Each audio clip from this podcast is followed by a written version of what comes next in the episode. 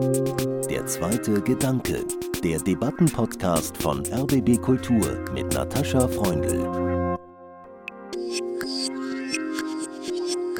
Wenn der Westen sich selber immerzu und kontinuierlich als Norm begreift und den Osten als Abweichung oder als etwas, das gar nicht vorzukommen hat, dann ist es ein dauerhaftes Problem für das gesellschaftliche Selbstverständnis und für den Zusammenhalt in der Demokratie. Also wenn ich jetzt hier als Zeitzeugin sitzen würde und 1965 geboren wäre, hätte ich sicherlich auch Passagen in meinem eigenen Buch jetzt gefunden und gesagt, das stimmt so nicht. Einfach weil es diese verschiedenen Lebenserfahrungen gibt. Und ich glaube, eine kritische Sicht auf die DDR durch ehemalige DDR-Bürger selbst ist eigentlich das, was noch überhaupt nicht existiert. Der Osten, eine westdeutsche Erfindung, Diesseits der Mauer eine neue Geschichte der DDR und Lütten Klein Leben in der ostdeutschen Transformationsgesellschaft. Um diese Bestseller und die mit ihnen verbundenen Diskussionen ging es am 11. September beim 23. Internationalen Literaturfestival Berlin. Die Autoren Dirk Oschmann, Katja Heuer und Steffen Mau saßen zum ersten Mal gemeinsam auf der Bühne. Ich bin Natascha Freundl und durfte den Abend moderieren. Und in Kooperation mit dem Festival haben wir für den zweiten Gedanken aufgezeichnet. Im großen, fast ausverkauften Saal im Haus der Berliner Festspiele. Herzlich willkommen zu dieser Sonderausgabe des zweiten Gedanken. Innerdeutsche Perspektiven Zukunft, Einheit und die Heuer-Oschmann-Debatte. Darum geht es heute Abend. Und begrüßen Sie bitte mit mir ganz herzlich Katja Heuer, Dirk Oschmann und Steffen Mau. Die Historikerin Katja Heuer ist aus Sussex angereist, aus Großbritannien, wo sie seit vielen Jahren lebt. Diesseits der Mauer heißt ihre populärwissenschaftliche DDR-Geschichte, die aus dem Englischen ins Deutsche übersetzt wurde und seit 17 Wochen auf der Spiegel-Bestsellerliste steht.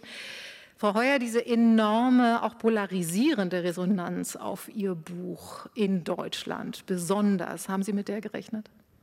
Na, ich bin schon davon ausgegangen, deshalb auch der Untertitel Eine neue Geschichte der DDR, dass dieser Ansatz, den ich da wähle, neuer ist und von daher auch wahrscheinlich kontrovers rüberkommt. Womit ich nicht gerechnet hatte, war die Emotionalität dieser Debatte und die Intensität. Vor allem auch, wie sich das relativ schnell auf eine persönliche Note übergeschlagen hat und auch auf bestimmte Teilaspekte des Buches, manchmal einzelne Sätze oder, oder Teilsätze. Der Verlag hat auch gesagt, die haben so eine Resonanz noch nie gesehen, dass die Leute wirklich Briefe schreiben mit ihren eigenen Erfahrungen auch der DDR. Also es hat mich schon überrascht, wie intensiv sozusagen die Resonanz hier war in Deutschland. Ihr Buch ist im Mai bei Hoffmann und Kampe erschienen. Das Buch von Dirk Oschmann ist im Februar bei Ullstein erschienen ein dezidiert nicht wissenschaftlicher Essay über die vergangenen 30 Jahre, der Osten eine westdeutsche Erfindung.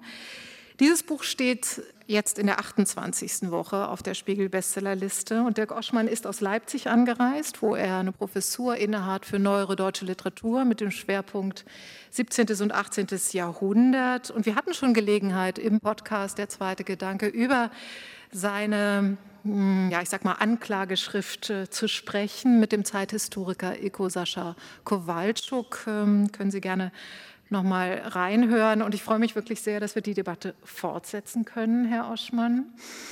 Und äh, wollte Sie fragen, inzwischen kursiert ja schon dieser Begriff Heuer-Oschmann-Debatte. Ist Ihnen das eigentlich so angenehm? Wie finden Sie das? Ich weiß gar nicht, wie ich es finden soll. Ich betrachte das einfach neugierig. Und last not least, Steffen Mau, ganz am anderen Ende des Tisches, ist Professor für Makrosoziologie hier in Berlin an der Humboldt-Universität. Und seine soziologische Studie Lütten-Klein von 2020 bei Surkamp ist eine wichtige Quelle für Dirk Oschmanns Argumentation.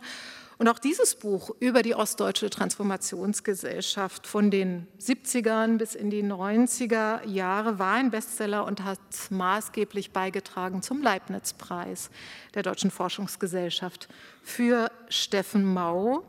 Und Steffen Mau gehört auch zur Jury, die den Ort ausgewählt hat, die Stadt ausgewählt hat, für das Zukunftszentrum für deutsche Einheit und europäische Transformation. Da hatten sich beworben Leipzig mit Plauen, Jena, Frankfurt-Oder, Eisenach. Eisenach und äh, den Zuschlag bekommen, das wissen wir seit Februar, hat Halle, obwohl Frankfurt oder so lange ganz vorne im Rennen zu liegen schien. Und da Sie nun gerade aus Halle angereist sind, äh, Steffen Mau, möchte ich Sie gerne fragen, was kann, was soll dieses Zentrum, Zukunftszentrum für die deutsche Einheit und europäische Transformation, ein sehr gewichtiger Name, denn leisten? Ja, das ist erstmal ein Zentrum, das aus der Kommission 30 Jahre deutsche Einheit entstanden ist und ein Vorschlag, um eine bestimmte ja, Sprachlosigkeit oder auch Debattenarmut in Ostdeutschland zu überwinden. Und das bezieht sich auf die Transformation, das bezieht sich natürlich auf die DDR-Geschichte, aber frühzeitig ist der Auftrag auch schon ausgeweitet worden auf den europäischen Kontext oder europäischen Vergleich. Also da spielt Mittel- und Osteuropa zunehmend eine große Rolle. Und im Kontext der Zeitenwende und des äh, russischen Aggressionskrieges in der Ukraine stellt sich das natürlich umso dringlicher, dass man irgendwie ein Ort, einen diskursiven Knotenpunkt, ein Forum äh, schaffen möchte, wo bestimmte Themen äh, behandelt werden für die breitere Öffentlichkeit, aber natürlich auch durchaus wissenschaftlich äh, fundiert. Das soll so etwas haben wie eine Galerie, soll auch so etwas haben wie ein Begegnungszentrum, aber auch ein wissenschaftliches Institut. Und ja, die Idee ist schon ein bisschen neue Verbindungen, neue Netzwerke herzustellen, um den Austausch zu beflügeln und auch unser Wissen zum Beispiel über andere europäische Regionen. Katja Heuer, so aus der britischen Perspektive, 33 Jahre, äh, glaube ich, sind wir jetzt inzwischen nach der sogenannten Wende. Was würden Sie sich oder was wünschen Sie sich von dem Zentrum, das 2028 eröffnet werden soll? Schon, dass der, dass der Blick auch geweitet wird. Also es sollte auf keinen Fall eine Geschichte werden, wo sich sozusagen Ostdeutsche über Ostdeutsche unterhalten und das als, als das wahrgenommen wird. Und ich glaube, so ist es ja auch nicht konzipiert. Aber auch, dass sich der Rahmen weiter ausweitet auf Europa vor allem auch. Und ich meine das im kontinentalen Sinne, also Großbritannien mit eingeschlossen, weil das Interesse, glaube ich, A, da ist und das Angebot dem im Moment nicht ganz entspricht. Ich glaube, da rührt auch zum Teil der Erfolg vieler DDR-Geschichten im weitesten Sinne im Moment im Ausland von diesem Interesse auch an der DDR und am Osten.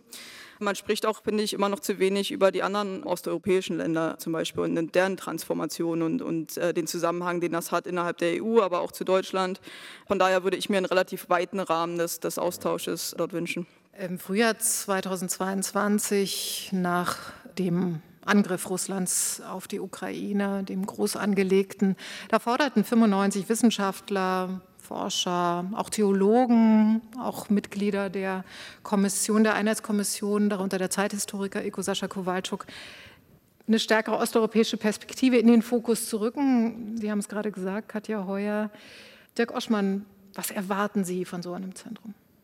Ich habe noch keine rechte Vorstellung, was das Zentrum leisten kann. Das muss man, glaube ich, sehen, wenn es denn existiert. Ich will nicht hoffen, dass es dann einfach so eine Art UFO ist, das dann landet und bestaunt wird. Ich würde mir auch wünschen, was gerade schon angesprochen wurde, nämlich, dass die osteuropäischen Perspektiven stärker mit in den Fokus geraten. Man konnte ja sehen, dass Osteuropa nach dem Angriff Russlands auf die Krim schon sehr anders reagiert hat und dass Deutschland und Westeuropa das im Wesentlichen noch mit der kalten Schulter bedient hat. Das ist äh, seit dem Angriff Russlands auf die Ukraine anders und man nimmt deutlich mehr osteuropäische Perspektiven wahr und man nimmt sie auch ernster und versteht, dass man doch schon sehr viel früher auf die hätte hören sollen und dass es sich lohnt, den Blick nach Osten zu richten. Wenn das geleistet würde, wäre das eine großartige Sache, aber jetzt schon Urteile darüber abzugeben, was das leisten kann, halte ich für verfrüht. Ich habe schon über den enormen Erfolg der Bücher über den Osten, die DDR ähm, gesprochen. Vielleicht noch ein paar Zahlen. Also Dirk Oschmann, Ihr Buch hat mittlerweile die zwölfte Auflage erreicht und der Absatz liegt in einem niedrigen sechsstelligen Bereich. Katja Heuers Buch ist in der sechsten Auflage, wird in elf Sprachen übersetzt. Wie erklären Sie sich, Frage an Sie alle, wie erklären Sie sich diesen doch enormen Erfolg in diesem Jahr? Katja Heu. Fange ich an. Ich fand es interessant, weil ich habe da das Buch zuerst auf Englisch geschrieben und es kam ja auch erst in Großbritannien raus. Und als ich es geschrieben habe, war auch noch gar nicht klar, dass es eine deutsche Version geben soll. Also für mich war der Bezug immer ein weiterer sozusagen und, und nicht speziell auf Deutschland bezogen. Das ist eigentlich daraus entstanden, dass ich immer wieder gefragt werde in Großbritannien äh, und nicht mit der Idee, dass ich sozusagen als Ostdeutscher irgendwie gelabelt werde, aber die Leute sind einfach neugierig.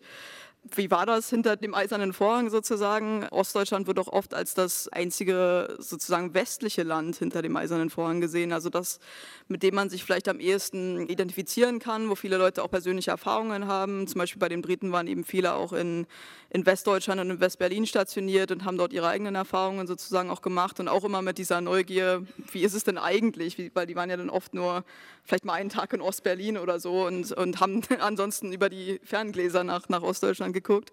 Also da ist einfach so ein Interesse und das weitet sich auch, glaube ich, jetzt vom akademischen Bereich einfach in einen weiteren Bereich aus. Also es gibt ja jetzt auch viele Filme, Netflix-Serien und so weiter, die sich auch um die DDR und um Ostdeutschland drehen sozusagen. Und deshalb ist, glaube ich, der internationale Fokus das Interesse einfach da gewesen und das Buch in gewisser Hinsicht zum richtigen Zeitpunkt da gewesen, ohne dass ich das jetzt bewusst beabsichtigt hätte. Aber dieser Instinkt war schon da, dadurch, dass ich, wie gesagt, in Großbritannien auch ständig äh, gefragt werde, weil die Leute eben doch sehr durch Stasi und Mauer das gewohnt sind, sozusagen auf die DDR zu gucken und wenig einfach über andere Aspekte wissen. Dirk Oschmann, Sie haben mal gesagt, äh, wer differenziert, geht unter in der öffentlichen Aufmerksamkeitsindustrie. Äh, ist das das Erfolgsrezept Ihres Buchs? Ich habe das Buch ja nicht geschrieben, um Erfolg zu haben, sondern ich habe es geschrieben, weil ich erstens dazu angestiftet worden bin und weil ich zweitens den Eindruck hatte, es sei mal notwendig, anders über diese Dinge zu reden, als bisher darüber geredet wurde. Und die Fülle der Reaktionen, die ich bekomme, zeigt ja, dass es offenbar notwendig und wichtig war. Das Buch hat nicht umsonst ein Motto von Nietzsche, nämlich alle verschwiegenen Wahrheiten werden giftig.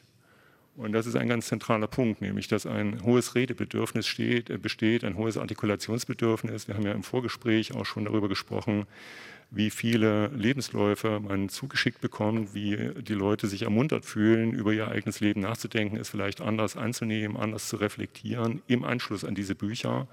Gibt ja also auf jeden Fall ein großes Bedürfnis danach und dann würde ich sagen, hat die große Resonanz einfach auch etwas mit dem Timing zu tun. Das, was Katja Heuer beschrieben hat, trifft es ja ähnlich, nämlich, dass es ein neues Interesse gibt. Wenn man den Thesen von den Assmanns folgt, also ja, nun leider Assmann, dann stellen sich ja nach 30 bis 40 Jahren die Erinnerungspolitiken um, dass die politischen Erinnerungen andere Perspektiven zulassen, dass anderes sagbar wird, anderes möglich wird, dass sich das kommunikative Gedächtnis in ein kulturelles Gedächtnis verwandelt und diese Bücher tragen einerseits dazu bei und sind auch Ausdruck dieses Wandels und treffen da in gewisser Weise auf eine bestimmte Zeitstimmung, die sie vor zehn Jahren noch gar nicht hätten treffen können. Das heißt, vor zehn Jahren hätten die Bücher in der Form noch gar keine Resonanz erzeugen können, wie sie es jetzt tun.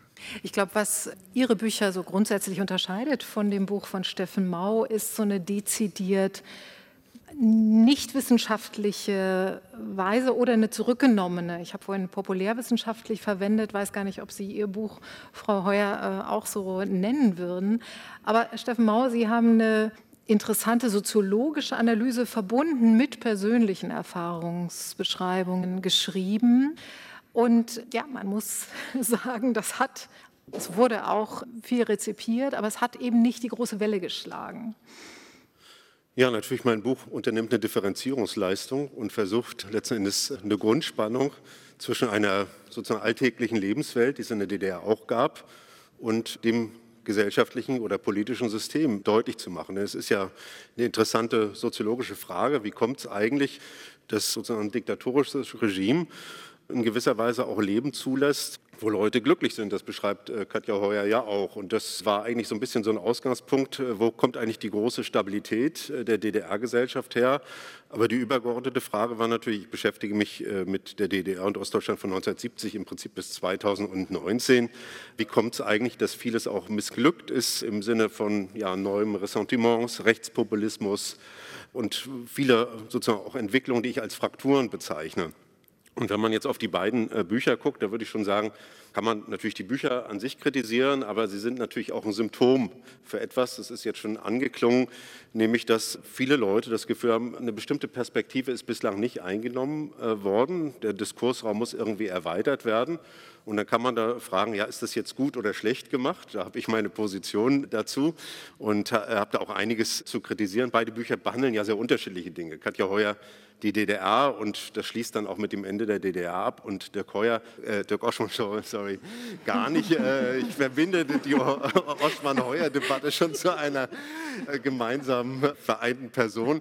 Das Buch, äh, das zeichnet sich ja durch eine spezifische Vereinseitigung des Diskurses aus.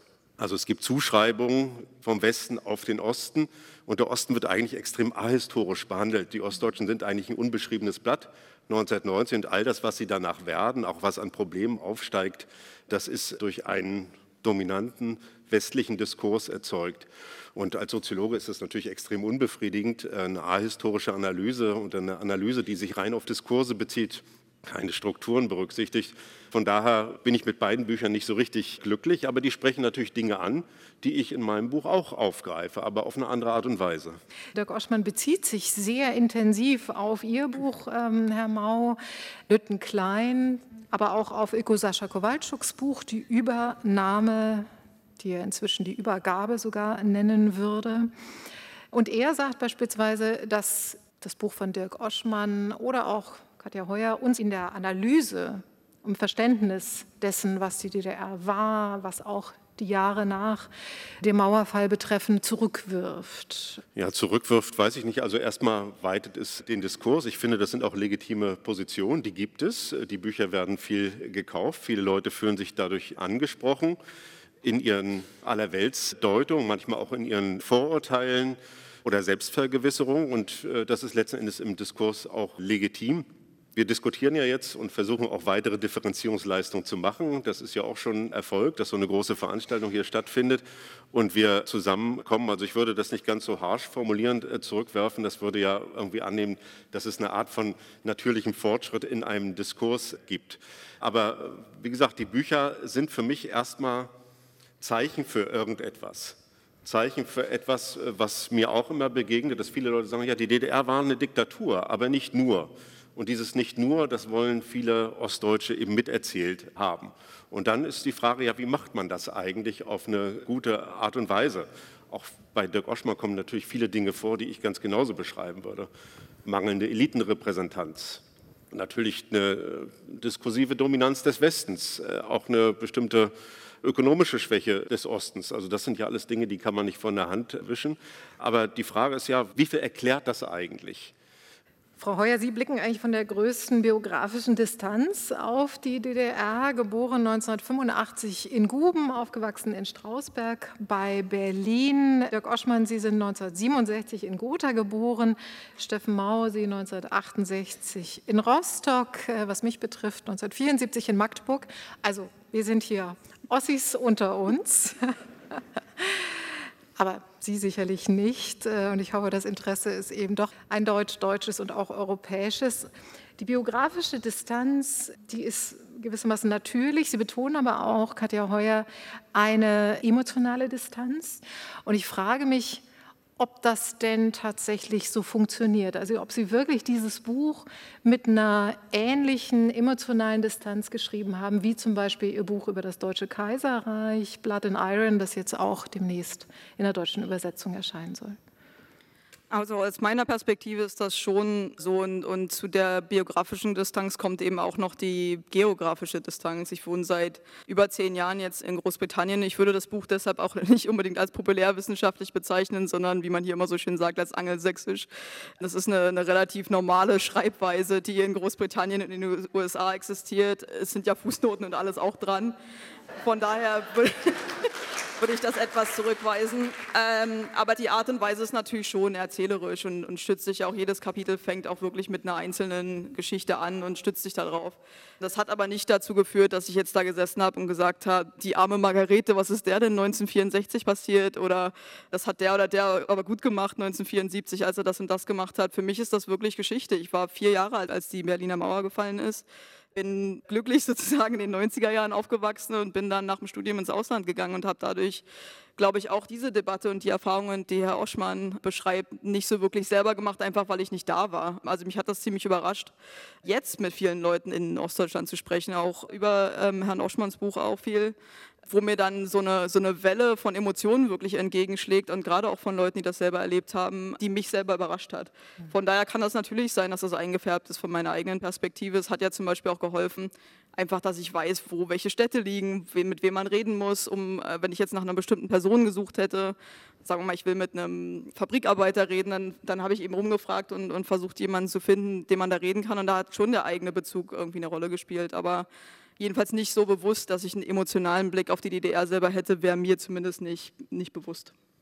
Und wie nehmen Sie dann die Emotionalität beispielsweise bei Dirk Oschmann wahr?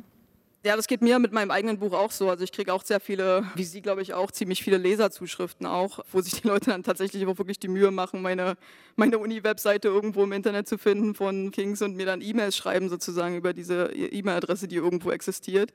Schon mal den Schritt zu machen, finde ich schon ziemlich intensiv, gerade weil viele Leute ja auch wirklich ältere Jahrgänge sind.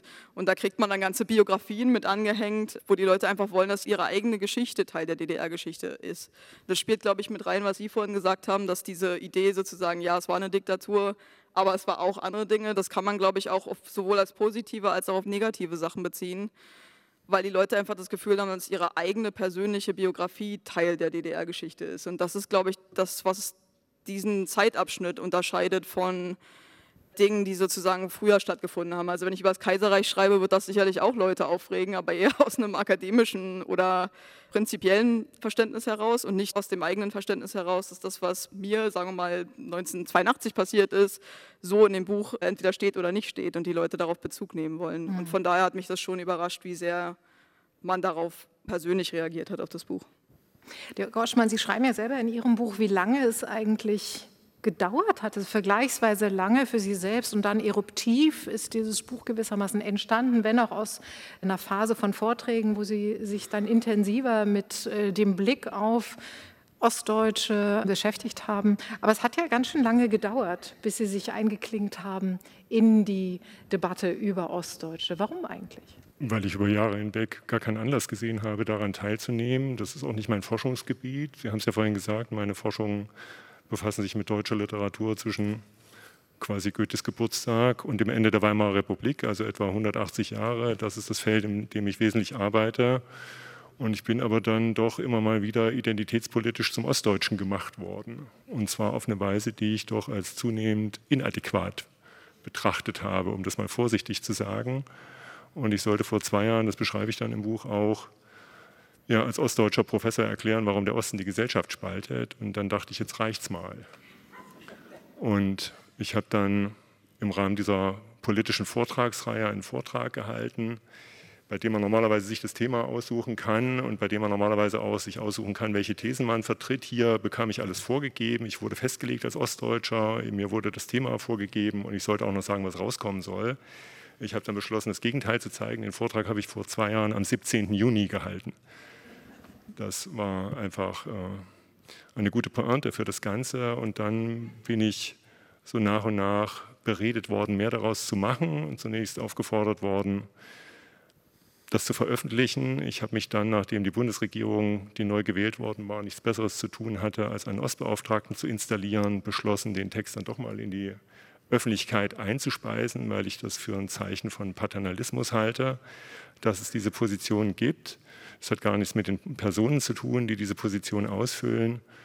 Und nach dem Artikel gab es schon viele Reaktionen. Der Artikel ist in der FAZ letztes Jahr erschienen. Es gab viele Reaktionen und es gab dann auch den Wunsch, mehr daraus zu machen, um einfach eine breitere Debatte anzustoßen. Und das habe ich auch gemacht, weil ich dann zunehmend gesehen habe, welche Verantwortung ich auch habe als jemand, der aus dem Osten kommt und der die Möglichkeiten hatte, die die meisten anderen nicht hatten. Das heißt, das Buch hat mich auch in Spannung zu mir selber gebracht, nämlich ein Buch zu schreiben, in dem ich eine Situation kritisiere, in der ich als Person gar nichts zu kritisieren finde, weil ich alle Möglichkeiten hatte, mein Leben zu entfalten auf eine Weise, wie ich es mir gar nicht hätte vorstellen können vor 1989.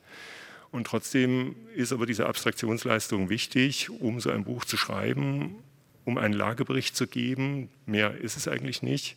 Es ist auch kein wissenschaftliches Buch, es ist kein populärwissenschaftliches Buch. Ich spreche am Schluss auch darüber, dass es eher eine Schmähschrift ist, eine Tirade, eine Litanei. Und ich würde es auf den Begriff des Essays bringen, in dem ja alle Freiheiten gegeben sind. Im, Fre Im Essay kann ich sachlich sein, ich kann aber auch vollkommen unsachlich sein. Und aus dieser Mischung ist das Buch entstanden. Und das finde ich auch völlig legitim, einfach mal eine andere Perspektive anzugehen, einen anderen Ton anzuschlagen. Und wenn ich eins als Literaturwissenschaftler tagtäglich erlebe, dann ist es doch, dass Literatur immerzu die Perspektiven wechselt. Und ich fand, es ist an der Zeit, mal die Perspektive zu wechseln und nicht immerzu über den Osten zu reden, über den wir im Grunde alles schon wissen, sondern auch mal über den Westen zu reden und darüber zu reden, wie der Westen über den Osten redet und welche gesellschaftlichen Effekte das erzeugt.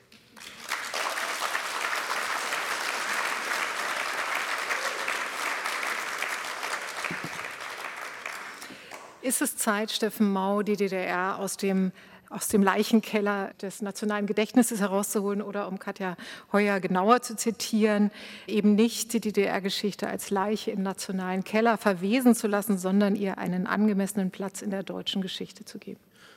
Ja, das wäre jetzt keine Formulierung, die ich äh, nutzen würde und die ich mir auch nicht zu eigen äh, machen würde. Also natürlich muss man sich mit der DDR auseinandersetzen und ich denke, man muss sich möglichst kritisch damit auseinandersetzen und man muss sich selbst befragen, wenn man Insasse der DDR gewesen ist, welche Verantwortung man dort selber übernommen hat. Aber man muss auch die eigenen Eltern und die Geschwister oder die Freunde dazu befragen.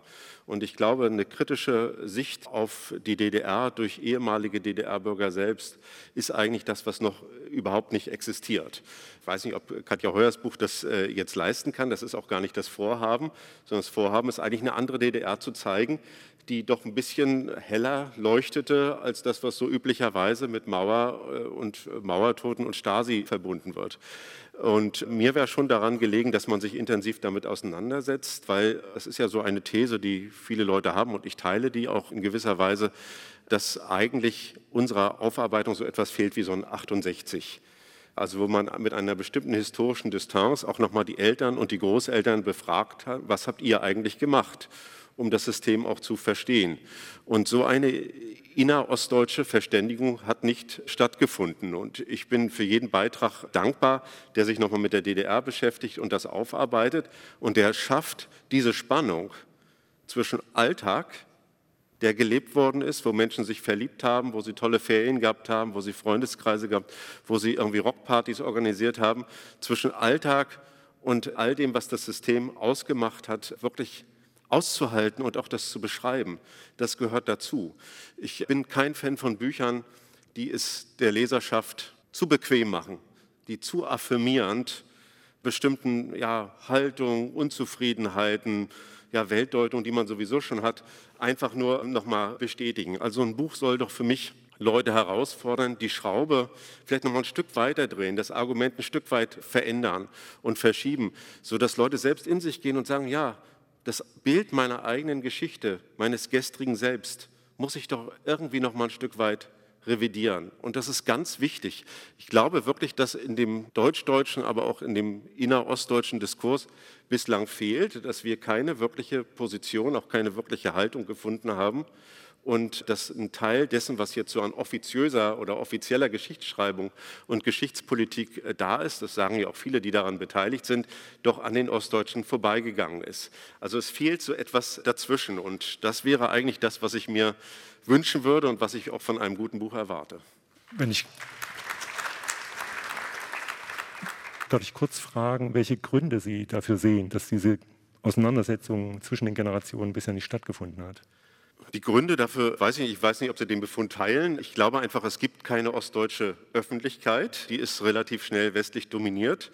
Wenn ein Diskurs, selbst ein innerostdeutscher stattfindet, dann natürlich immer vor westdeutschem Publikum und vor westdeutsch dominierten Medien, wo das Interesse vielleicht mal hochkocht, aber nicht so besonders groß ist. Dann gibt es ein paar Regionalzeitungen, die aber häufig auch nicht mehr in ostdeutscher Hand äh, sind. Also es gibt eigentlich keine Foren für Debatte.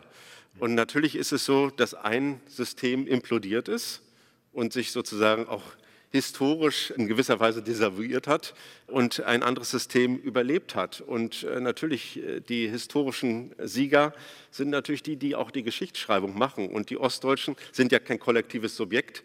Sie sind auch sozusagen sehr differenziert, sehr ausdifferenziert. Viele Leute sind weggegangen und abgewandert, aber sie sind eigentlich ein unorganisiertes Völkchen, das kein gutes Gespräch miteinander hat. Das sieht man ja auch daran, ja, mir fällt das immer auf, wenn Ostdeutsche sich in die Debatte einmischen, das wird Ihnen auch so gegangen sein, dass dann hinter der nächsten Hecke wieder ein anderer Ostdeutscher äh, vorspringt und sagt, das ist alles totaler Quatsch, es war eigentlich ganz anders.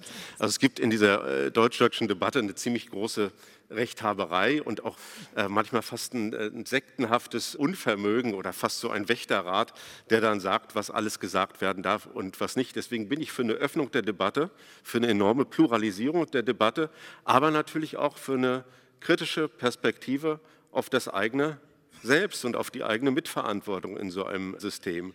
Und deswegen möchte ich auch sozusagen keine vereinseitigende Debatte, die jetzt irgendwie Schuld ablehnt oder die DDR nur in einem bestimmten Licht zeichnet, sondern ich möchte alle Facetten, ich möchte alle Farben, alles, was dazugehört. Und das ist, glaube ich, das, was bislang nicht geleistet worden ist.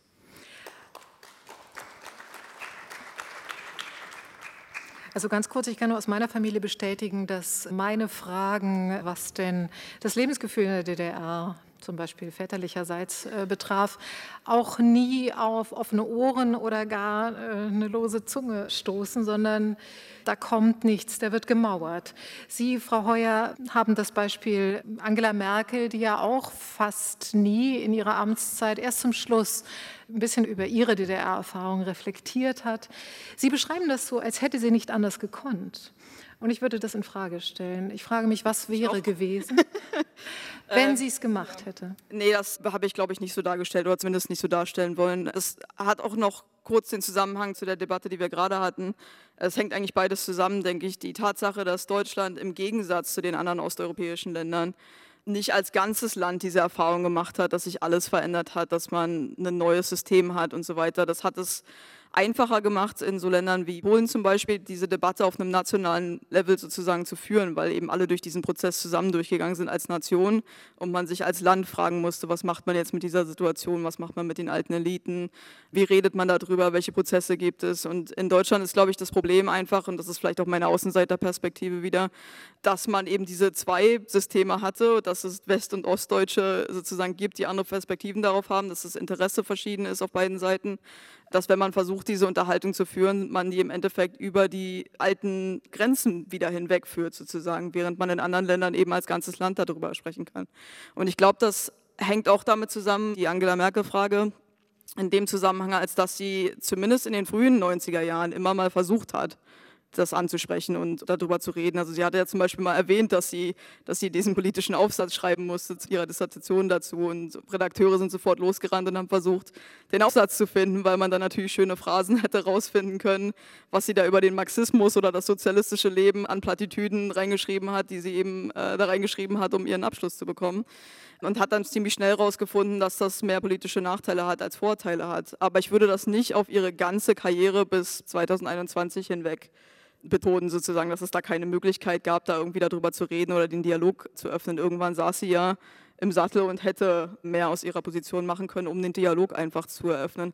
Aber ich fand es schon mal interessant, dass sie das offensichtlich doch irgendwie in sich selbst, dass sie, dass sie das so gestört hat, dass sie dann doch irgendwie die letzte Rede zum Tag der deutschen Einheit genutzt hat, um das anzusprechen und um zu sagen, dass sie findet, dass ihre Biografie verkürzt dargestellt wird. Vielleicht kann ich noch mal eine ganz kurze Ergänzung machen. Was interessant ist, ist im Prinzip, dass für Ostdeutsche sozusagen das Thema nach wie vor offen ist. Und es ist auch eine Wunder, die bei vielen auch noch wehtut. Und für Westdeutsche ist sowohl die DDR wie auch die Wiedervereinigungsgeschichte eigentlich erledigt. Wir haben das selber in der Studie äh, jetzt mal gemacht. Da werden Leute gefragt, gibt es eigentlich Konflikte oder Unterschiede zwischen Ost- und Westdeutschen? Und da sagen die meisten Ostdeutschen ja und die meisten Westdeutschen sagen nein. Und interessant ist nun mal, wenn man das jetzt nach Alter anguckt, dass mit jüngeren Jahrgängen würde man denken, sozusagen Nachwendegeneration, Leute unter 25, die sagen das genauso wie die über 70-Jährigen in Ostdeutschland. Im Westen nimmt das immer weiter ab. Bei den unter 25-Jährigen sagen alle Leute, es gibt keine Unterschiede mehr zwischen Ost und West. Das heißt, worüber soll man eigentlich diskutieren, wenn die eine Seite sagt, ich weiß gar nicht, worüber ihr redet? Und die andere Seite, ja, aber es gibt doch diese Unterschiede und es gibt doch nach wie vor anhaltende Probleme. Und ein großer Teil dieser innerdeutschen Missverständnisse beruht eben genau darauf, äh, dass die eine Seite nicht sehen kann, was die andere glaubt zu sehen. Und das ist einfach ganz schwer aufzulösen im öffentlichen Diskurs. Hm.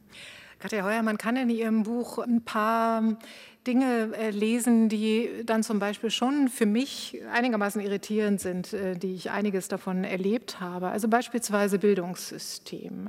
Ich zitiere Sie mal, alle Kinder wurden von klein auf mit praktischer Arbeit vertraut gemacht. Ist erstmal nichts dagegen zu sagen, stimmt.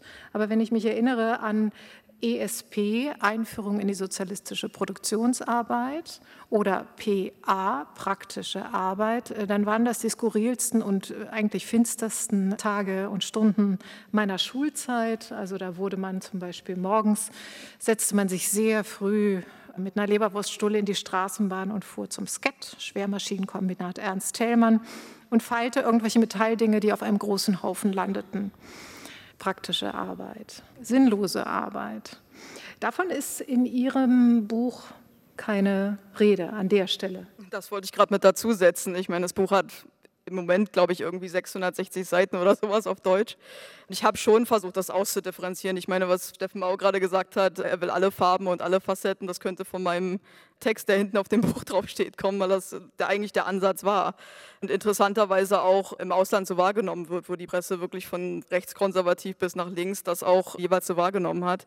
Ich habe schon versucht, das auszubalancieren zwischen verschiedenen Zeiträumen, verschiedenen Themen, verschiedenen Aspekten des Lebens in der DDR und das nicht bei jedem einzelnen Aspekt der Fall ist, war genau auch mein Ansatz. Ich wollte nicht hinter jeden Satz ein Aber setzen, ob der erste Teilsatz positiv oder negativ war und das dann wieder auszubalancieren sozusagen. Das habe ich versucht, über das Buch hinweg zu machen. Und äh, die Resonanz der Leserschaft zumindest scheint so zu sein, weil ich auch ziemlich viel, was Sie gerade zum Beispiel gesagt haben, auch von der anderen Seite eben auch kriege. Wo mir Leute schreiben und sagen, ich habe mein Leben in der DDR genossen und sie fallen wieder in die westlichen Interpretationsmuster hinein und sagen, es war alles schlecht. Und die werden mir dann irgendwo eine Stelle raussuchen oder einen Halbsatz raussuchen, der das Narrativ sozusagen bedient. Von daher, ich kann schon verstehen, dass das Buch anstößt, einfach weil die Leute ihre eigenen Erfahrungen gemacht haben und einzelne Aspekte oder einzelne Paragraphen so in ihrem eigenen Leben nicht wiederfinden. Oder die Sprache, die ich übrigens im Englischen verwendet habe und die dann in der Übersetzung auch anders ankommt. Der Leichenkeller ist ein klassisches Beispiel. Die Phrase im Englischen ist Skeleton in the Cupboard, meaning es ist was, was einem peinlich ist.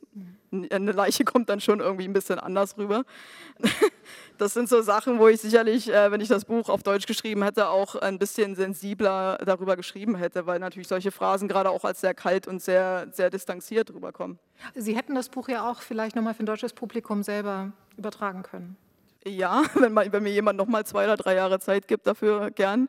Weil ich ja eigentlich, wie gesagt, auch mit der Welt darüber reden wollte, über die DDR. Und deshalb ist die Sprache auch nicht auf die Sensibilitäten der innerdeutschen Debatte angepasst. Und das ist, glaube ich, auch das, was zum Teil als befremdlich rüberkommt. Einfach weil bestimmte Metaphern, die ich verwende zum Beispiel, oder bestimmte Beispiele, die ich da benutze, nicht auf die Lebenserfahrungen jedes Einzelnen zutreffen. Das ist ja auch genau dieser innerostdeutsche Dialog, über den wir gerade geredet haben, der würde genau solche Diskrepanzen hervorbringen. Also wenn ich jetzt hier als Zeitzeugin äh, sitzen würde und, weiß ich nicht, 1965 geboren wäre, hätte ich sicherlich auch Passagen in meinem eigenen Buch jetzt gefunden und gesagt, das stimmt so nicht. Einfach weil es diese verschiedenen Lebenserfahrungen gibt. Gut, aber irgendwie muss man sich natürlich auf eine Geschichte festlegen und versuchen, die auch mit Quellen äh, zu belegen. Das, äh, das Bildungssystem ist auch etwas, was mir so ein bisschen übel aufgestoßen ist. Und zwar nicht, weil das jetzt mit meiner Erfahrung nicht abzugleichen äh, wäre, sondern dass sie die DDR doch irgendwie so ein Stück weit als Bildungsparadies beschreiben. Ganz viel Aufstiegsmobilität, viele Möglichkeiten, auch für Weiterbildung viele Möglichkeiten. Und de facto, wenn Sie mit Leuten reden, war das nicht so. Die DDR war das einzige industrialisierte Land der Welt, das seit den 70er Jahren die Studienplätze massiv abgebaut hat, also deutlich reduziert, wo es eine unglaublich starke Reproduktion der Akademiker oder Intelligenzschicht gegeben hat, also nicht nur Aufstiegsmobilität, das galt für die ersten 20, 25 Jahre und danach war die DDR eine sklerotische, mobilitätsblockierte Gesellschaft.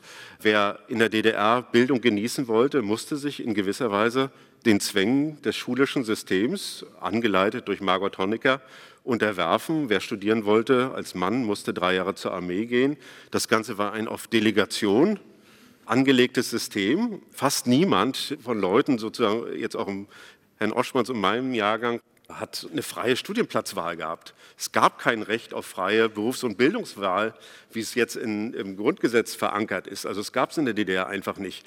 Von daher war das viel, viel reduzierter. Die Zahl der Studienplätze und auch überhaupt Zugang zur erweiterten Oberschule war sehr, sehr eng. Und am Ende sieht man, dass eigentlich die Arbeiter- und Bauernkinder an der Universität überhaupt nicht mehr präsent gewesen sind. Und das beschreiben sie eben völlig anders.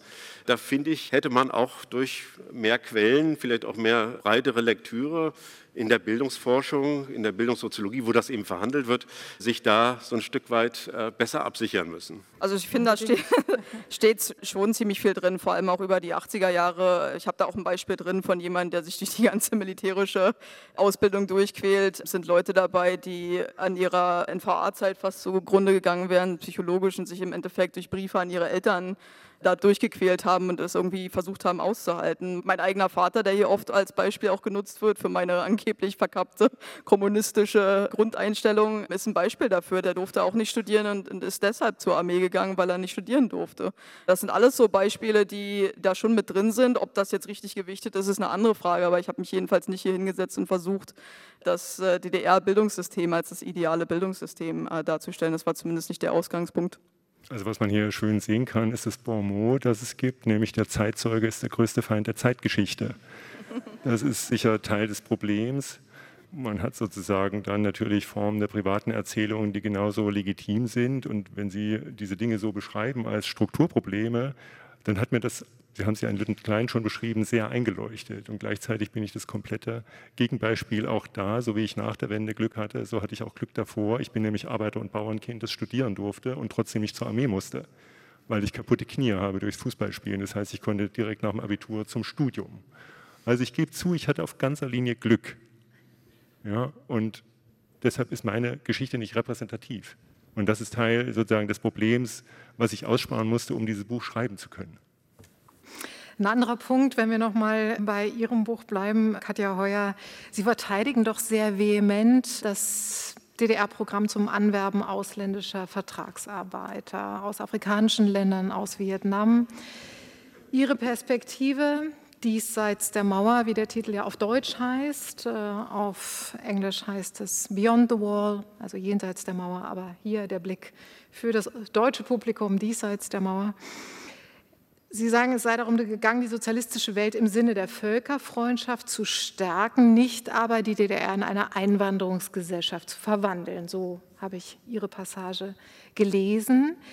Die Ideale ethnischer und kultureller Vielfalt auf die DDR zu projizieren, wie sie die Masseneinwanderung in kapitalistischen Nationen mit sich brachte, wäre anachronistisch und irreführend.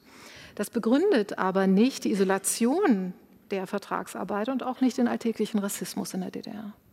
Nein, das ist auch keine Rechtfertigung dieser Dinge. Also das, ich finde das gerade schon wieder ziemlich seltsam, nach Deutschland zurückzukommen und zu finden, dass meine Erklärungen als Rechtfertigung oder als positive Darstellung, ich, ich erkläre die Idee des Systems sozusagen, wie es ausgelegt war. Also diese Idee, dass die DDR einfach Dinge importieren musste und es keine Handelswelt sozusagen außerhalb der DDR gab, hat eben dazu geführt, dass man geguckt hat, okay, wo sind sozialistische Länder außerhalb der DDR?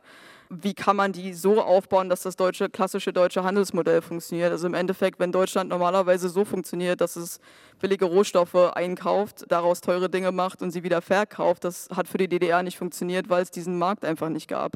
Und wenn man sich dann anguckt, wo die anderen sozialistischen Länder waren, nämlich so Länder wie Vietnam und Kuba und andere Länder sozusagen der was man damals noch als dritte Welt bezeichnet hat, dann hat dieses Modell ja nicht funktioniert. Man kann ja nicht Waschmaschinen in der DDR bauen und die dann nach Vietnam verkaufen. Und die Idee war einfach langfristig, und das war wie gesagt die Erklärung und keine Rechtfertigung, langfristig einen sozialistischen Markt über die Welt hinweg aufzubauen, mit der man dann verhandeln kann. Und Vietnam ist das klassische Beispiel eben als Kaffeeland sozusagen hochgezogen, um zu versuchen, langfristig die Kaffeesituation aufzubessern. Und das deshalb man dort die Leute versucht hat auszubilden, also die eben ins Land zu holen, hier auszubilden und dann wieder zurückzustecken, war meine Erklärung dafür, dass die Leute nicht hierher kommen sollten nach diesem Modell und sich hier sozusagen niederlassen sollten. Das war eine Erklärung dafür, dass es keine Einwanderungsgesellschaft ist, keine Rechtfertigung dafür, dass es Rassismus gab in der DDR und das ist hoffentlich auch nicht so rübergekommen.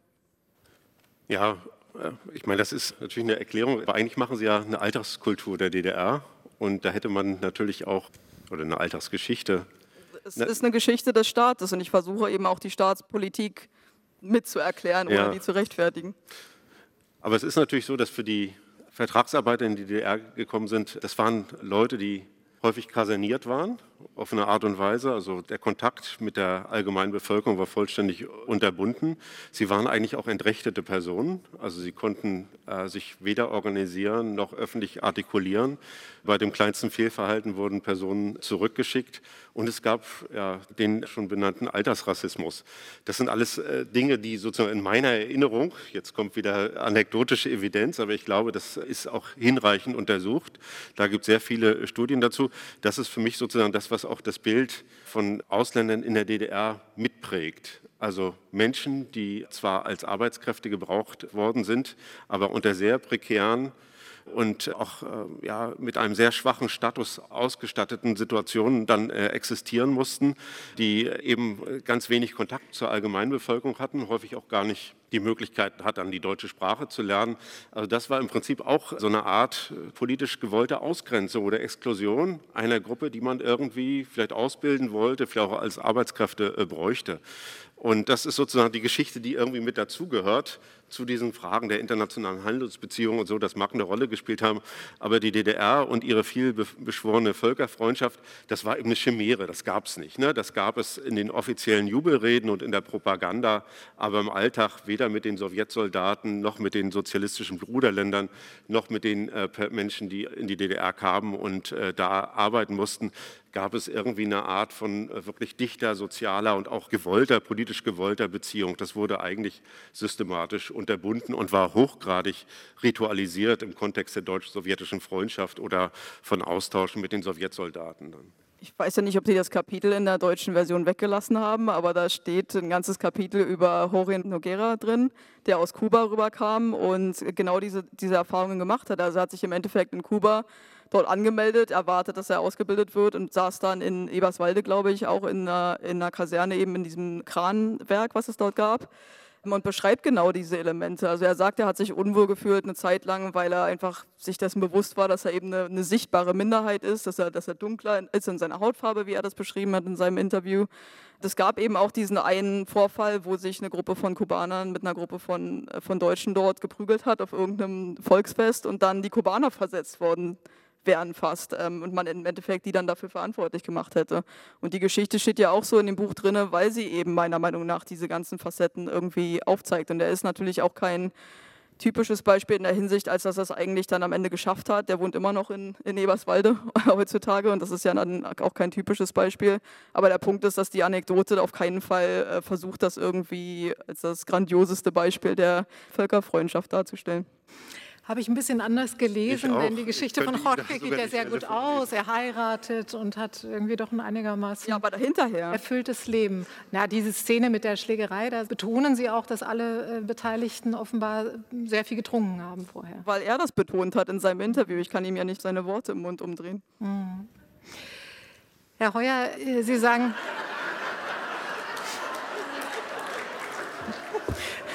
Es musste soweit Ich gewöhne mich langsam dran. Es tut mir sehr leid. Ich entschuldige mich. Dirk Oschmann. Sie haben äh, mir im Vorgespräch gesagt, Sie haben vieles auch neu erfahren, neu gelernt aus dem Buch von Katja Heuer. Und mich würde interessieren, was genau. Und Sie wünschen sich ja auch eine positivere Beschreibung des DDR-Erbes, wenn ich, kann man, also zumindest kann man Ihr Buch auch in diese Richtung interpretieren. Mich würde Ihr Blick auf Katja Heuers Buch interessieren. Also vielleicht zu dem, was Sie zuletzt gesagt haben mit dem DDR-Erbe. Es geht einfach, es geht nicht um eine positive Sicht auf das DDR-Erbe, es geht einfach schlicht ums Vorkommen des DDR-Erbes. Es geht darum, dass man begreift, dass man eine gemeinsame äh, dass man eine geteilte Geschichte hat für 40 Jahre, die aber trotzdem eine gemeinsame Geschichte ist und die auch gemeinsam erzählt werden sollte. Das ist ein zentraler Punkt. Und natürlich sehe ich bestimmte Dinge kritisch, aber wenn zum Beispiel tatsächlich, das ist ja eine meiner Thesen, wenn der Westen sich selber immerzu und kontinuierlich als Norm begreift und den Osten als Abweichung oder als etwas, was gar nicht vorzukommen hat, dann ist es ein dauerhaftes Problem für das gesellschaftliche Selbstverständnis und für den Zusammenhalt in der Demokratie. Wenn die Zeit jetzt vor kurzem erstmal wieder ein Zeitmagazin macht unter dem Titel Unser Wirtschaftswunder, dann kommt der Osten nicht vor, weil der Osten in der Zeit des Wirtschaftswunders die Reparationen an die Russen bezahlt hat. Und zwar in Maßen, die das 130-fache wohl beschreiben. Also der Osten hat das 130-fache an Reparationen bezahlt im Vergleich zum Westen, der ja den Marshallplan bekommen hat dieses Unser soll integrierend wirken, wirkt aber ausschließen. Ja? Und das ist ein Beispiel unter vielen. So funktioniert das. Wenn Frau Baerbock von der deutschen Geschichte seit 1945 redet, dann ist immer nur die Geschichte der Bundesrepublik gemeint, aber nie, dass es eine DDR-Geschichte gegeben hat, die ganz anders gelaufen ist. Es geht gar nicht um das Erbe oder um die Rettung eines positiven Erbes oder um ein positives Bild des Erbes, sondern es geht schlicht und einfach ums Vorkommen. Ja, das ist ein grundsätzlicher, das ist ein grundsätzlicher Unterschied. Und und dass Sie nach Frau Heuers Buch bzw. meiner Rezeption des Buchs äh, gefragt haben, interessant war für mich zunächst der Vorlauf, nämlich die Kommunismusgeschichte der 20er bis 40er Jahre, bis die DDR dann begründet worden ist. Ich bin ja kein Historiker, deshalb ist vieles neu, einfach an historischen Zusammenhängen, weil ich mich damit nicht näher befasst habe. Insofern war das für mich von Interesse, wie es dazu gekommen ist, auch wie die verschiedenen Positionierungen waren dann auch der internationalen Kräfte, also der vier Besatzungsmächte. Interessant war zum Beispiel auch, was ich nicht wusste, wie sehr die DDR, das kann man sagen, hätte man wissen können, ich wusste es nicht, aber wie sehr die DDR wirtschaftlich unter Druck geraten ist, weil äh, die Sowjetunion dann angefangen hat, das Öl nur noch gegen harte Weltwährung zu verkaufen und nicht mehr zu vergünstigsten Bedingungen an die DDR. Und dass das sozusagen Teil der Wirtschaftsprobleme erzeugt hat oder auch diese Kaffeegeschichte. Das wusste ich auch nicht. Das ist ja wirklich auch eine skurrile Geschichte, dass sie dann in Gang gekommen ist, als die DDR zugrunde gegangen war, beziehungsweise als die Mauer gefallen ist. Äh, also es gibt so einzelne Dinge. Was ich eher kritisch sehe, das hat Frau Heuer schon äh, ganz am Anfang vermutet, als wir uns zum ersten Mal über Zoom getroffen haben, nämlich sind bestimmte Bewertungen, die sie vornimmt. Gerade auch wenn der Alltag gezeichnet wird. Da würde ich eher dem folgen, was Steffen Mau beschrieben hat, wenn Sie das Verhältnis von Arbeit und Freizeit beschreiben, wenn Sie den Alkoholkonsum in der DDR beschreiben und sagen, dass der ja doch im Wesentlichen so hoch war, weil die Leute sich fröhlich da in ihren Alltag gefügt haben, dann ist es etwas, was ich durchaus anders sehe. Ja, und zwar äh, ist es für mich einfach ein Ausdruck eines akuten Mangels an Lebensperspektiven gewesen. Ja, und es gab nicht viele andere Drogen, die man dann hätte zur eigenen Sedierung benutzen können. Also ich würde sagen, ich habe sachlich eine ganze Menge gelernt, aber ich differiere auch vielfach in den Bewertungen aus eigener Anschauung, aus eigener Erfahrung heraus. Zu dem Zeitartikel, den Sie erwähnt haben, kürzlich ist auch ein Spiegelartikel erschienen und auch andere Artikel, äh, die von einem neuen, gewissermaßen ähm, ostdeutschen Wirtschaftswunder sprechen. Denn es gibt gegenwärtig viele größere Investitionen im Osten, Tesla, Grünheide. Sie lachen, aber ich kann das fortsetzen. Intel in Magdeburg ist geplant, der Batteriehersteller Cattle, Cattle in Erfurt, Daimler Truck Logistiklager in Halberstadt, also und so weiter und so weiter. Ist sogar schon die Rede von Silicon Saxony. Da ist doch etwas in der Transformation, das vielleicht so ein verspätetes äh, Wirtschaftswunder im Osten im Moment bedeuten kann. Vielleicht hat es 30 Jahre gedauert, bis die Wiesen zu neuen Investitionsobjekten werden konnten. Steffen Mau. Ja, Ostdeutschland hat ja eine sehr skurrile Transformation durchgemacht. Also anders als die meisten mittel- und osteuropäischen Länder, die vieles aus eigener Kraft schaffen mussten, war das ja im Prinzip eine Stück weit exogene Transformation. Also die Institutionen kamen aus dem Westen, die Transfereliten und dann schließlich auch ganz viel Geld. Und das hat über eine lange Zeit nicht besonders gut geklappt. Das heißt, man hat eben auch große Flurschäden der Deindustrialisierung gehabt. Wenn man vielleicht konzentrierter unmittelbar nach der Wiedervereinigung angefangen hätte, in solche Standorte zu investieren, wie man das vielleicht im Chemiedreieck gemacht hat oder bei Karl Zeiss Jena. Und man hätte vielleicht 20 davon gemacht, dann wären wir heute ganz woanders, dann wären auch große Industrien in Ostdeutschland entstanden. Das hat man damals nicht gemacht, weil man auch in einer ja, neoliberalen Vorstellung von ökonomischen Prozessen äh, gelebt hat. Also der Markt richtet das schon irgendwie, der Staat soll möglichst wenig machen. Es gab auch Angst vor Konkurrenz, natürlich im Westen. Da gibt es ja auch viele Geschichten äh, dazu. Jetzt kommt was, jetzt ist auch die Abwanderung aus dem Osten gestopft seit ein paar Jahren, aber es leben nur noch 13,5 Millionen Menschen in Ostdeutschland so viel wie 1905. In Bayern sind es, glaube ich, 13 Millionen, ich weiß nicht, NRW 18 Millionen oder so etwas. Also es ist auch ein relativ kleiner Bevölkerungsanteil. Natürlich kann man jetzt immer sagen, die DDR-Geschichte muss mitgeschrieben werden und äh, ich sehe das eigentlich genauso, aber es sind eben nicht zwei gleiche Teile, die sich vereinigt haben. Also es, letzten Endes ist Ostdeutschland zu einem gewissen Teil auch majorisiert worden durch den viel größeren natürlich politisch dominanten, auch ökonomisch potenteren, auch diskursmäßig mächtigeren Westen. Und das sind eben auch Prozesse, die infolge des Vereinigungsmottos eben aufgetreten sind. Die Vereinigung war ja letzten Endes so etwas wie eine Selbstauslieferung der ostdeutschen Konkursmasse an den Westen. Viele wollten das, das wurde auch in folgenden Wahlen bestätigt. Aber es gab gleichzeitig schon früh eine sehr große Unzufriedenheit, dadurch, dass man eben hinten runtergefallen ist, dass die eigenen Lebensleistungen nicht gesehen werden, dass die ganzen kulturellen Tradierungen der DDR letzten Endes auch im öffentlichen Diskurs nicht mehr satisfaktionsfähig waren. Die Probleme, die beschreibt äh, Herr Oschmann. Jetzt habe ich es richtig. Äh, Herr Oschmann ja ganz treffend und da teile ich auch viele dieser Analysen, ob man sozusagen mit diesem Diskursphänomen, der Osten wird durch den Westen zugerichtet, ob man da so viel erklären kann an dem, was heute an Unwuchten zu beobachten ist. Rechtsradikalismus, Aufstieg der AfD, auch Unzufriedenheit in Ostdeutschland. Nee, da wären mir einfach strukturelle Gründe lieber. Herr Horschmann ist Literaturwissenschaftler, da ist, liegt es vielleicht nahe, sich auf so etwas wie äh, Theorie des Othering zu beziehen. Also, dass alle Phänomene eigentlich nur auf der Diskursebene erklärbar sind. Und ich würde sagen, Strukturen spielen eine viel, viel größere, auch Mentalitätsprägung spielen eine viel, viel größere Rolle. Und da gibt es eben doch einen systematischen Zusammenhang zwischen dem, was die DDR war als Sozialstruktur, als Gesellschaft, als historische Konfiguration und dem, was im Wiedervereinigungsprozess stattgefunden hat. Also es gab eben keine Stunde Null 1989, 90, sondern wir haben eine ganze Menge mitgebracht. Daraus ist was ganz anderes geworden in dieser spezifischen äh, Konstellation. Und das hat viele Ostdeutsche auch in eine Nachteilslage gebracht. Daran leiden viele, das hat für viel Unmut gesorgt. Aber es ist nicht nur ein Diskursraum von dominanten Diskurseliten von äh, westdeutschen Medien. Es ist viel mehr, das sind eben auch strukturelle Fragen. Da spielt die Demografie eine Rolle, da spielt insgesamt die soziale Schichtung eine Rolle, da spielen die Fragen der Migration, der Abwanderung aus Ostdeutschland eine Rolle. Also es sind ganz viele Prozesse und ja, ich bin äh, Soziologe, ich bin immer skeptisch gegenüber monokausalen Erklärungen. Die meisten Dinge haben doch mehr als eine Seite und das kommt in dieser Polemik natürlich auf diese Art und Weise nicht vor, weil Herr Oschmann sich eben für eine spezifische Erklärung, für eine spezifische Perspektive entschieden hat. Also die Dinge, die Sie ansprechen, die bestreite ich überhaupt nicht. Davon weiß ich nur nichts, wenn ich es etwas scharf sage.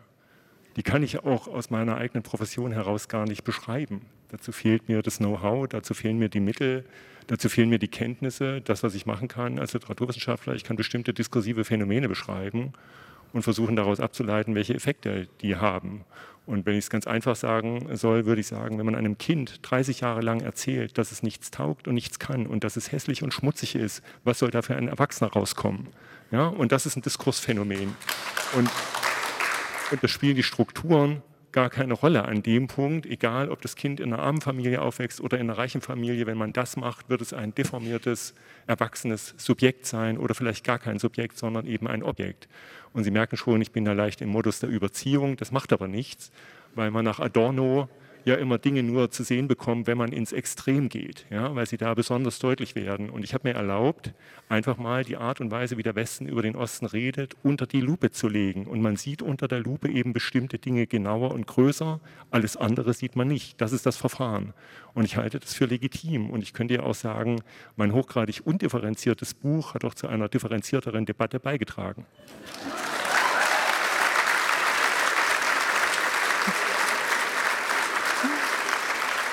Und ich, ich, zitiere gerne Herrn Oschmann, Osten 0 schwarz versus Westen 1 weiß. So einfach können dann die Dinge vielleicht aussehen, aber sozusagen das Problem oder diese Besorgnis, die Sie haben und die wir, glaube ich, alle hier teilen, äh, ist ja sehr konkret. Sie haben es genannt, Steffen Mau.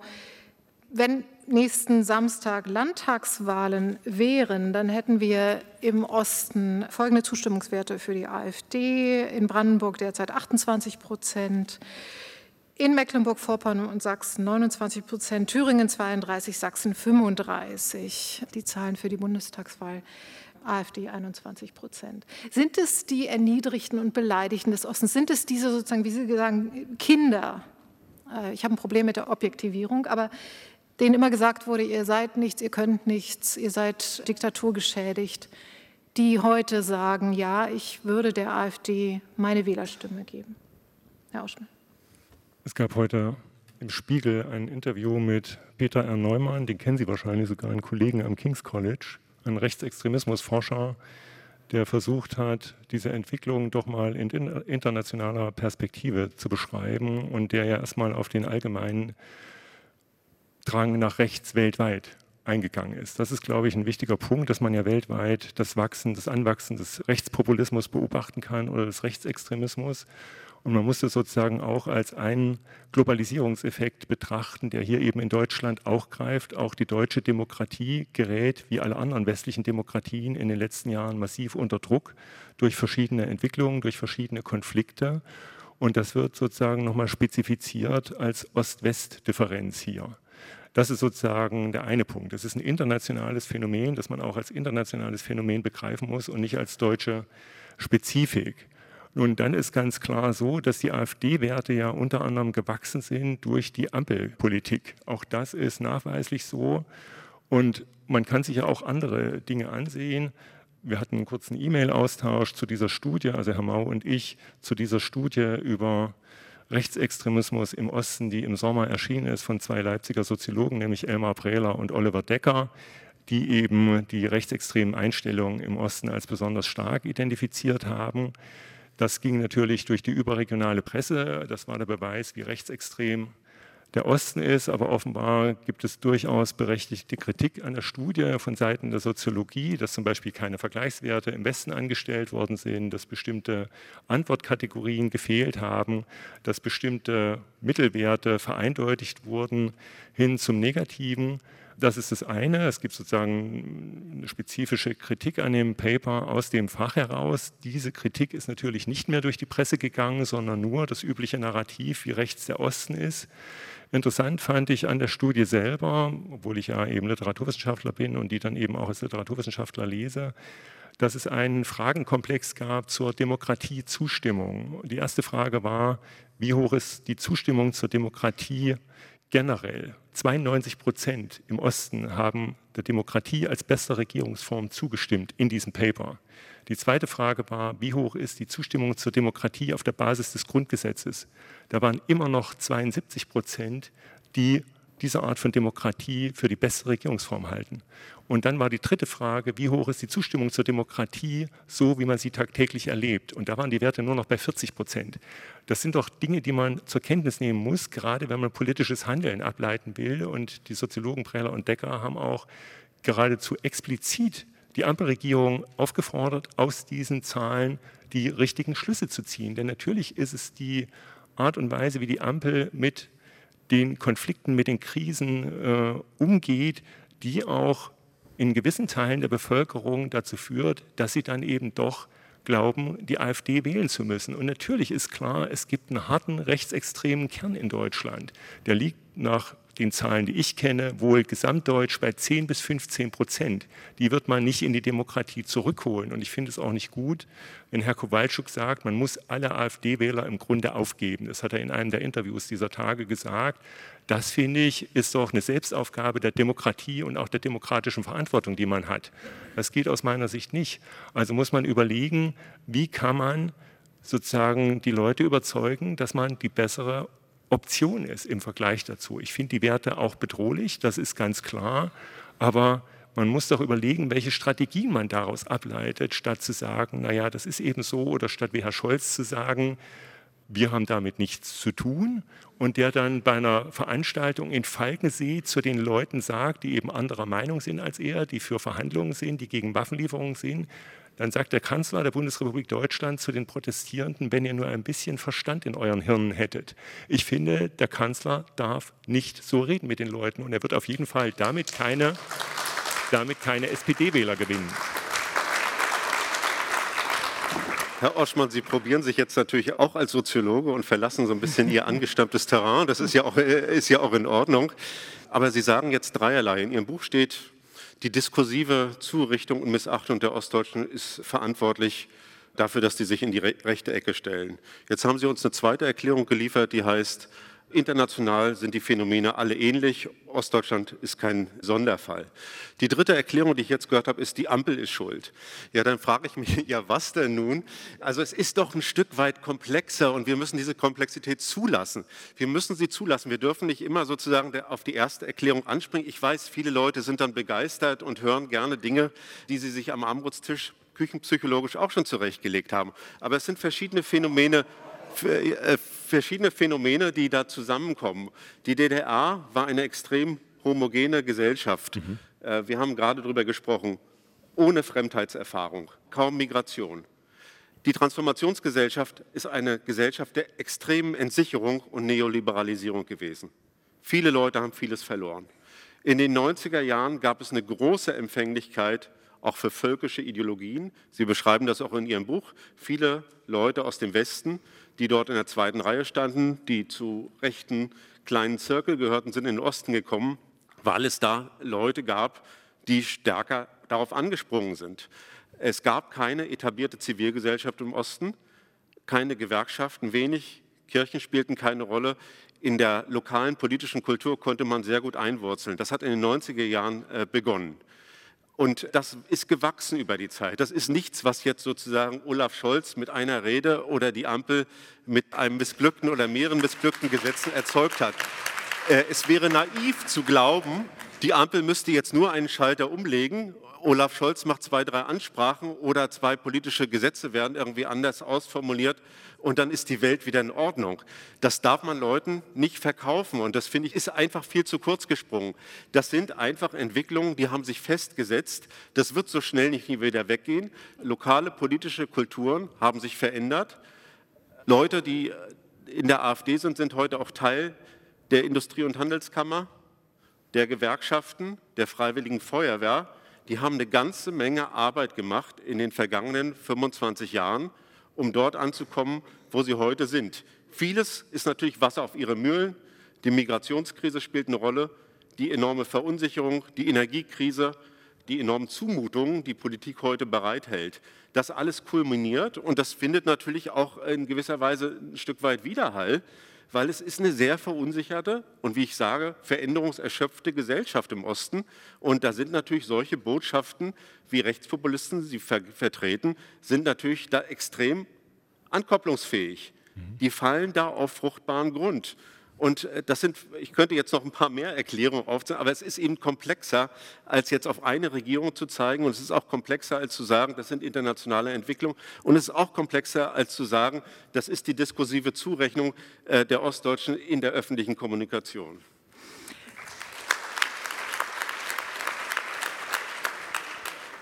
Nur kurz, also ich bestreite nichts von dem, was Sie sagen. Und ich bin ja dankbar, äh, wenn Sie sozusagen als Soziologe diese Dinge sehr viel komplexer beschreiben, als so, wie ich mir das mit meinem Küchenverstand zurechtlege. Ja? Das ist ganz klar.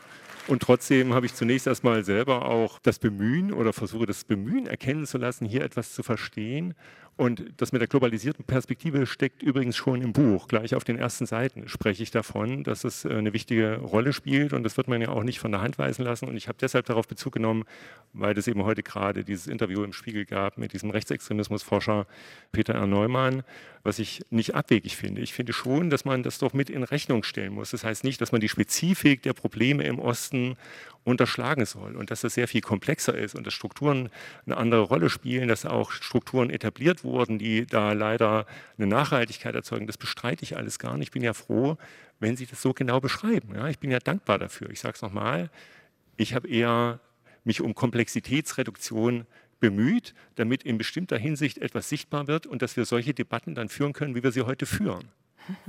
Und dazu sind Sie jetzt gerne eingeladen, sich zu beteiligen. Bitte kurze, konkrete Fragen. Wir haben Saalmikro und vielleicht auch ein bisschen mehr Saallicht.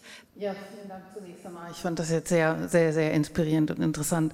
Ähm, Sie haben ziemlich lange jetzt Problembeschreibungen abgegeben. Mich würde von jedem von Ihnen mal ganz kurz interessieren, wo sehen Sie die konstruktiven Ansätze, um genau diese Probleme zu lösen? Vielen Dank konstruktive Lösungen. Und ich komme nochmal zurück auf unsere Ausgangsfrage. Zukunftszentrum für deutsche Einheit und europäische Transformation. Das muss mit Leben gefüllt werden und hoffentlich auch die Debatten, die wir unter anderem schon geführt haben, die wir jetzt geführt haben, die Zuschriften, die Sie bekommen, das irgendwie aufgreifen, hörbar machen. Immer wieder das Plädoyer von Herrn Oschmann, das muss gehört werden.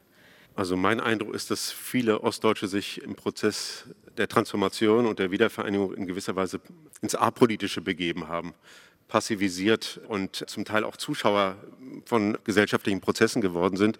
Wir haben eine sehr niedrige Wahlbeteiligung bei Landtagswahlen und bei Bundestags- und Europawahlen, 60, 65 Prozent im Osten.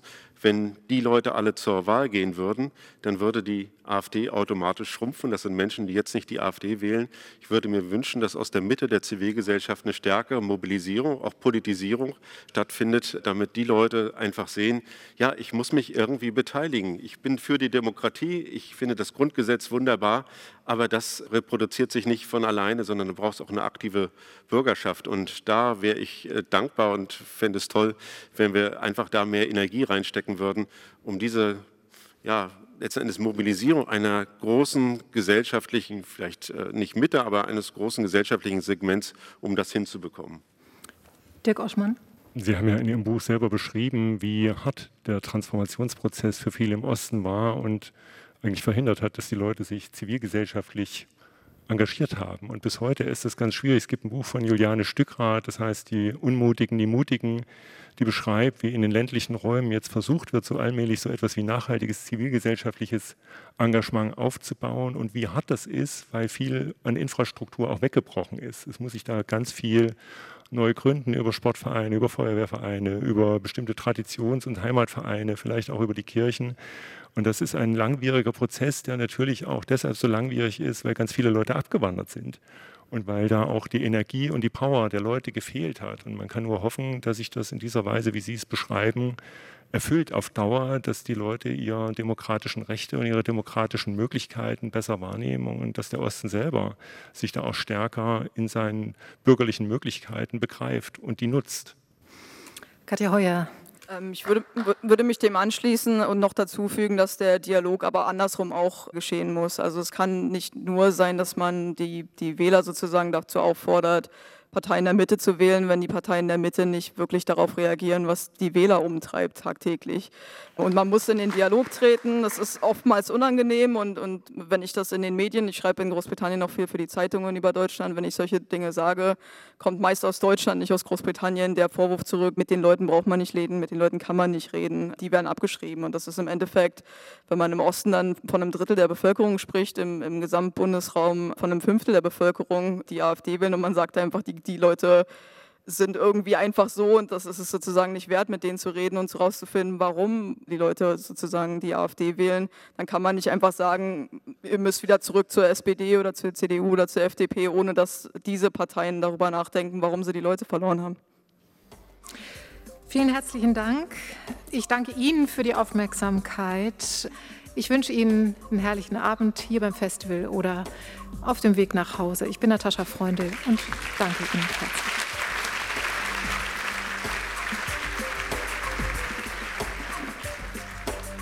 Mein erster Gedanke an diesem Abend war, wie verbinden wir die drei so unterschiedlichen Bücher zu einem konstruktiven Gespräch?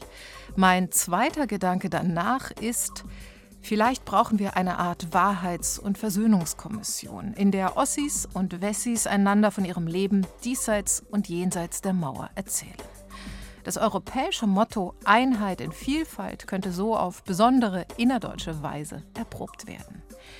Das war der zweite Gedanke in Kooperation mit dem 23. Internationalen Literaturfestival Berlin. Sie können uns gern direkt schreiben an der zweite Gedanke at rbbkultur.de. Ich bin Natascha Freundl. Danke fürs Zuhören und Weiterdenken.